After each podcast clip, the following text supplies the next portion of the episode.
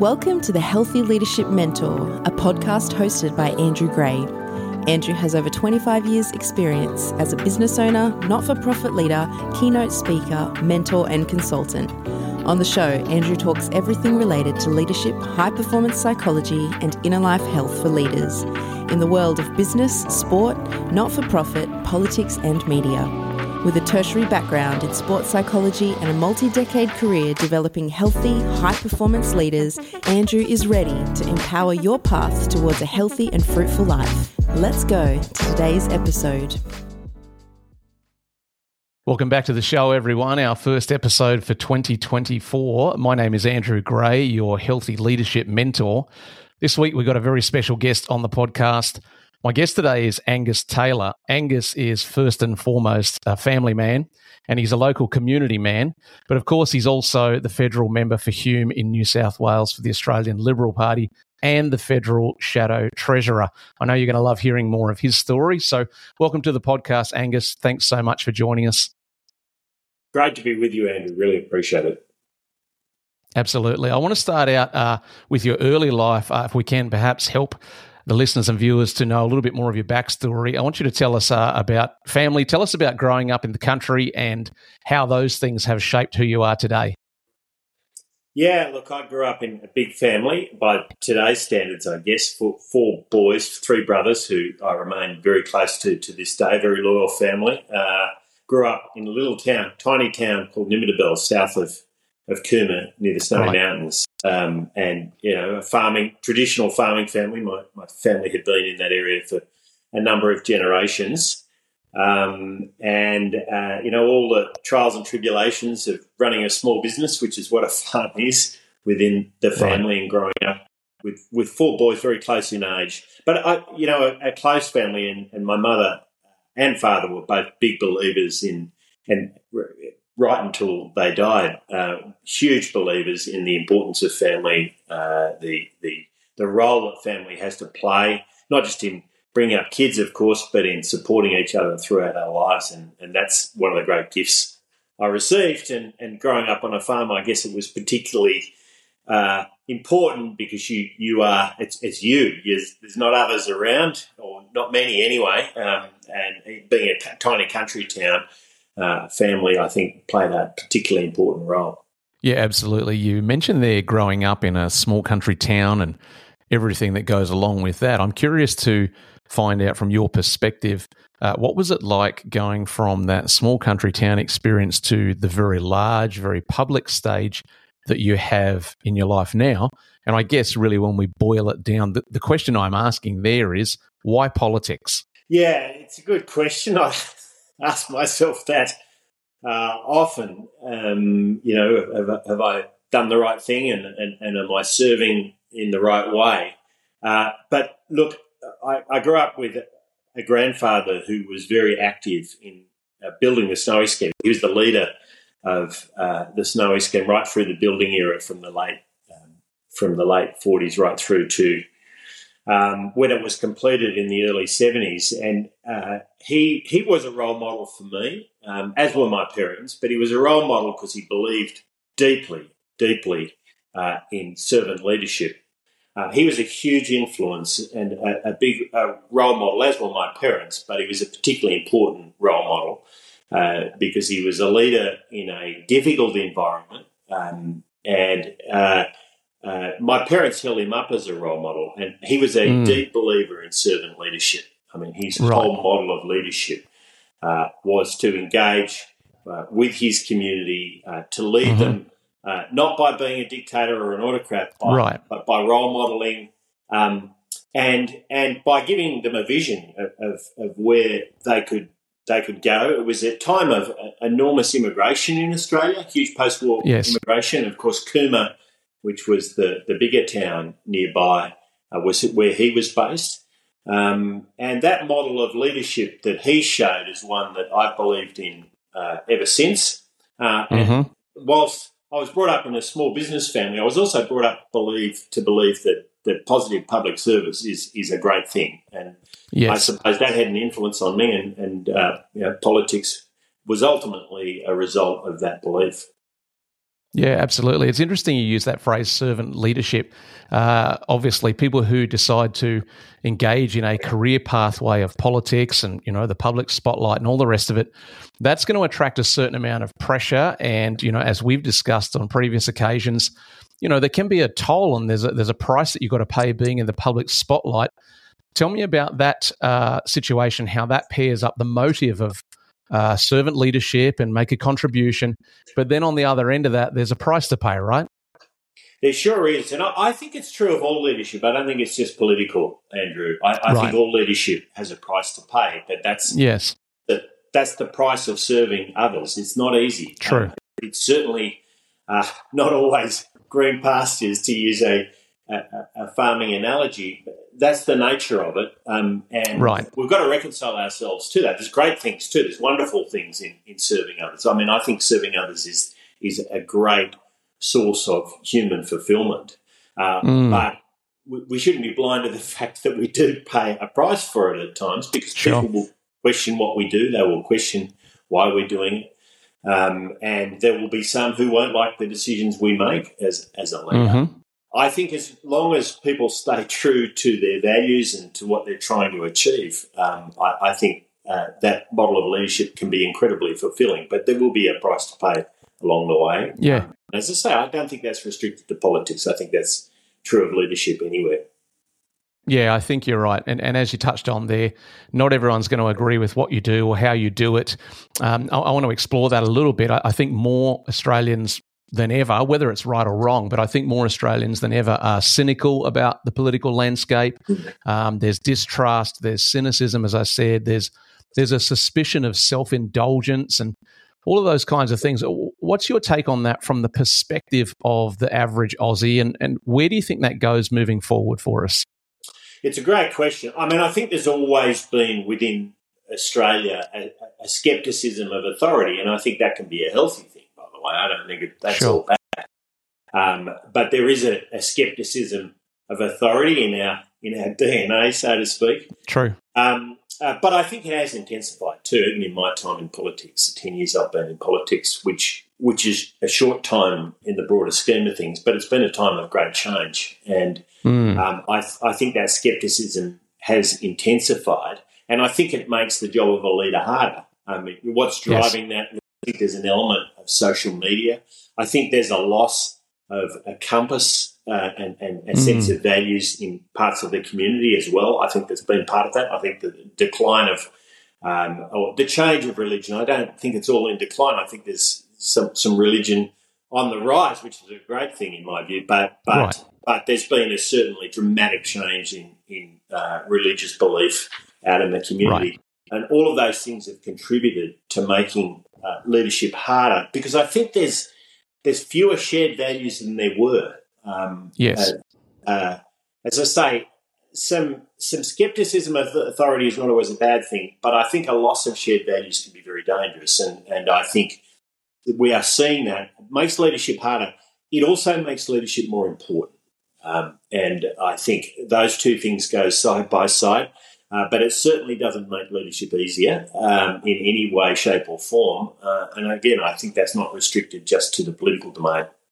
I want to um, share a, a, thought that I have around what's happening societally. It, it feels like to me over the last decade, we've gone through this season of almost being in shock where certain people have had this methodology whereby they make up their mind how things should be, and then anybody who disagrees gets labeled and then bullied. And people have been sort of in a state of shock about how to deal with that. But from what I'm hearing and what I'm seeing, it seems like people are starting to push back a little on that. And, and I'm wondering what your take is, whether you feel the same, whether the, the silent majority, so to speak, are finally finding their voice.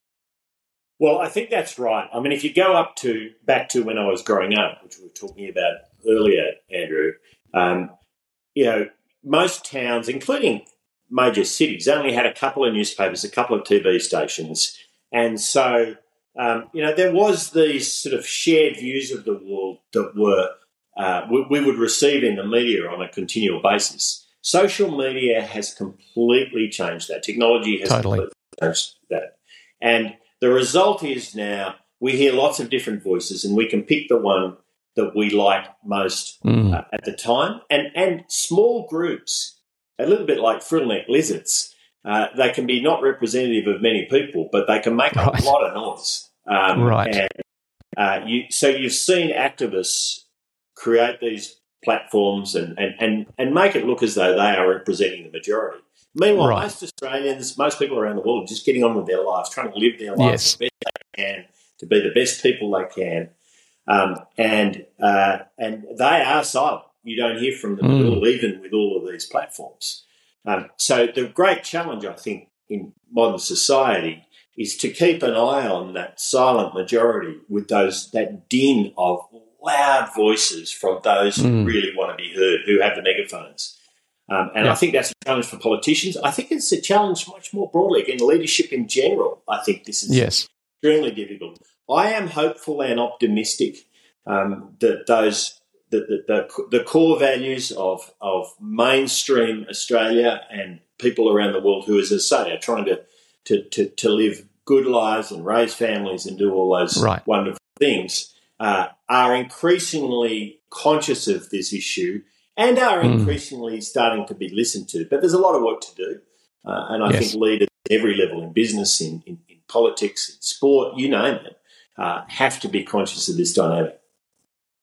Yeah, absolutely. I totally agree with you. I, I, mean, I want to also get into some real practical issues as it pertains to us here in Australia. The fact of the matter is blatantly obvious to most people. We, we are in a cost of living crisis. We are in a, a crisis of energy prices. We are in a housing affordability crisis.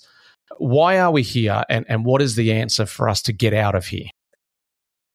Yeah, it's it's a great question. I mean, I think our political uh, system um, is very focused on short term fixes, um, and right. and yet what ensures that you have an economy and a society that can reward aspiration and prosperity uh, takes long long term hard work. Um, we, we, don't we don't have the patience, um, and we we don't have the farsightedness at times to um, do the things that we need to do to create that environment where people can live their best lives uh, and be the best people uh, they can be. And that includes, of course, giving great opportunities to, to others and, and your family uh, in particular. So I, I, think that is a real crisis. It, it's not a new crisis. I mean, we struck this back in the 70s and 80s when I was growing up. Um, and we saw what you had to do to fix it. But ultimately, you've got to put faith back in uh, personal responsibility um, and the important role of individuals to discover their own journeys in life and their own journeys um, in, in, in, their world, um, that, that is the key. Um, and, and, they will, I think, ultimately solve the problems that have got to be solved. Big government is not the answer, Andrew, in my view. I mean, I, I don't think it can replace all the things that individuals and communities can do. Um, and uh, one of the mistakes we've made in recent years is to believe uh, that, that big government can provide that fulfillment and those answers, and I don't think it can. And in fact, the side effect, the byproduct of that, is the kind of environment that we have right now, where um, we, we, we, do have a cost of living crisis, uh, and I think ultimately it is a, a product of big government. Now, I do want to give a bit of a disclaimer before I ask this next question, which is uh, traditionally, I've always voted in favour of conservative values and conservative representatives. However, I believe all politicians on all sides should be evaluated based on merit, uh, not personality, not party, but merit and results. And so I want to ask you this question Is the current Prime Minister and his Labor Party the weakest and least competent government we've seen in generations, and why? Yeah, look, you'd expect me to say as a member of the Liberal Party that, that I agree with that and, and I do, but I think what's more important is is why. Um, I I think this government has lost its way. It has lost an understanding of what drives Australia and Australians. I mean, we are an aspirational country. The vast majority of Australians, as I said, want to, want to make the best of their lives. They do believe in personal responsibility. They want to create opportunities for their kids, but most importantly, they want their kids to grow up to be um, responsible adults that live great lives themselves. Um, but that means the role of government is to enable people to be their best, not to try to, to take over their lives. Um, and I think we have seen too much of a focus on government being able to provide people with the answer. And so, you know, when the government spends more money without wanting to get too technical in the economics of all of this, when they spend more money, that puts pressure on inflation, that puts pressure on the cost of living. Big government has a cost attached to it. When government says, you know, it can regulate things to make them better, sometimes it may be able to, but often it doesn't. Um, and I, I, think we've got to put more faith in ourselves, in our communities, um, and in individuals and, and the, the, great institutions that we have uh, to help individuals to live the best lives they can. Now, I'm sure you would have seen recently, as most of us did, uh, this outstanding performance from the Argentinian president Javier Milei uh, at Davos. I, I would call his speech, his performance courageous and convicted, even urgent, perhaps. And, and, I want to quote a couple of things that he said in his speech. He said things like this uh, Political leaders need to reject socialism and instead embrace free enterprise capitalism to bring an end to world poverty. He also said, Today, I'm here to tell you that the Western world is in danger. And it's in danger because those who are supposed to have to defend the values of the West are co opted by a vision of the world that leads to socialism and thereby to poverty. And one more quote he said, The main leaders of the Western world have abandoned the model of freedom for different versions of what we call collectivism. We're here to tell you that collectivist experiments are never the solution to the problems that afflict the citizens of the world. Rather, they are the root cause. Well, here's my question for you, Angus, uh, and it comes in the basis of a proposal, and that is that I would like to propose to you that this style of leadership is possibly the only way forward if we're going to bring about some uh, common sense change and some lasting change. Uh, do you agree or disagree with that? And, and what's your take on the Argentinian president and his speech recently at Davos in Switzerland? Yeah, and I saw that, and, and I've been watching him closely, and I mean, a huge challenge in Argentina. I've spent time in Argentina, and uh, you know, a very difficult environment. And I think he he he is proposing a pathway out of that, which is the right one, um, and uh, it can work. But it's a political challenge is absolutely enormous for him. He's got to take on vested interests, and he's got to shift from a Peronist kind of view that big government is the answer to everything, which has been part of Argentina for a long time uh, to actually individuals have got to be right at the heart of, of, of our economy and our society. And I, I, think that that is the challenge for all political leaders. I mean, you know, when I was growing up, I think that was a much more accepted part of society. Government didn't play as big a role. We only have to look at the the spending to see that. I mean, it was a, a very different world. I, I think now, whether it's culturally or, or economically, um, uh, there are many now who believe that, that, that, you know, Canberra, in our case, can provide all the answers. Well, it can't. It can't. But what it can provide is a platform for people to find their own answers and to find their own fulfillment and to find their own aspirations uh, and, and their own pathway to prosperity, both spiritual and, and economic. Um, and um, I think that's the role of government, and we've got to push back on the alternative views. It's important, Andrew, and I believe this very strongly, is we can't just push back on what we dislike. We've got to actually uh, paint the picture for what we believe in. And a lot of people say to me, what's, what's your vision for Australia? And I say, my vision for Australia is a vision of over 26 million Australians. It's what they want to achieve. I would like to think that, that in doing that, they will adopt a set of values uh, that are closer to the ones I believe in. I think they do. I think the vast majority of Australians do. Uh, but but I think we've got to trust them, um, and uh, and you know trust in big government is not the answer. But that's a difficult style of leadership in the modern environment where you've got to provide answers tomorrow. Uh, I think this government has been has succumbed to uh, the siren call of the, the the the immediate answer, which is you know this direct intervention and throwing lots of money around and, uh, and, and, and, telling people how to live their lives, that's not the answer. I'm so pleased to hear you say that. And I couldn't agree more that uh, big government is not the answer. And, and in that same vein, Uh, my opinion and my view would be that big corporation and, and, and big entities, generally speaking, are not the answer. Uh, most of our creativity and our best outcomes typically come from uh, the innovation of individuals rather than overarching organizations uh, telling us how to think and what to do and pretending to be uh, the oracle on all matters for the sake of the whole population. And it reminds me of what's been happening recently with the whole Woolworths debacle, where they've decided to take Australia Day merchandise off the shelves. And, you know, I'm a, a proud Australian who is quite irritated by that decision of Woolworths. I understand why they think they're doing it, but I think we've got a lot to be grateful and a lot to be celebrating as Australians. And the actions of Woolworths is not the way for us to achieve any progress in my mind. And I think most Australians would agree with that viewpoint. But I think people are not just irritated about uh, that specific choice regarding the merchandise, but I think what we find just as frustrating is this idea that a big company like Woolworths thinks that it's their position to tell us how to think and tell us how to live. And it's it's happening everywhere. It's happening in corporate life, it's happening in government life, it's happening in the world of professional sport, where these organizations and, and the personnel that run them think it's their role to tell us how to live. Um, I don't know if you feel the same way. Maybe you could elaborate and talk to us about your view on that matter.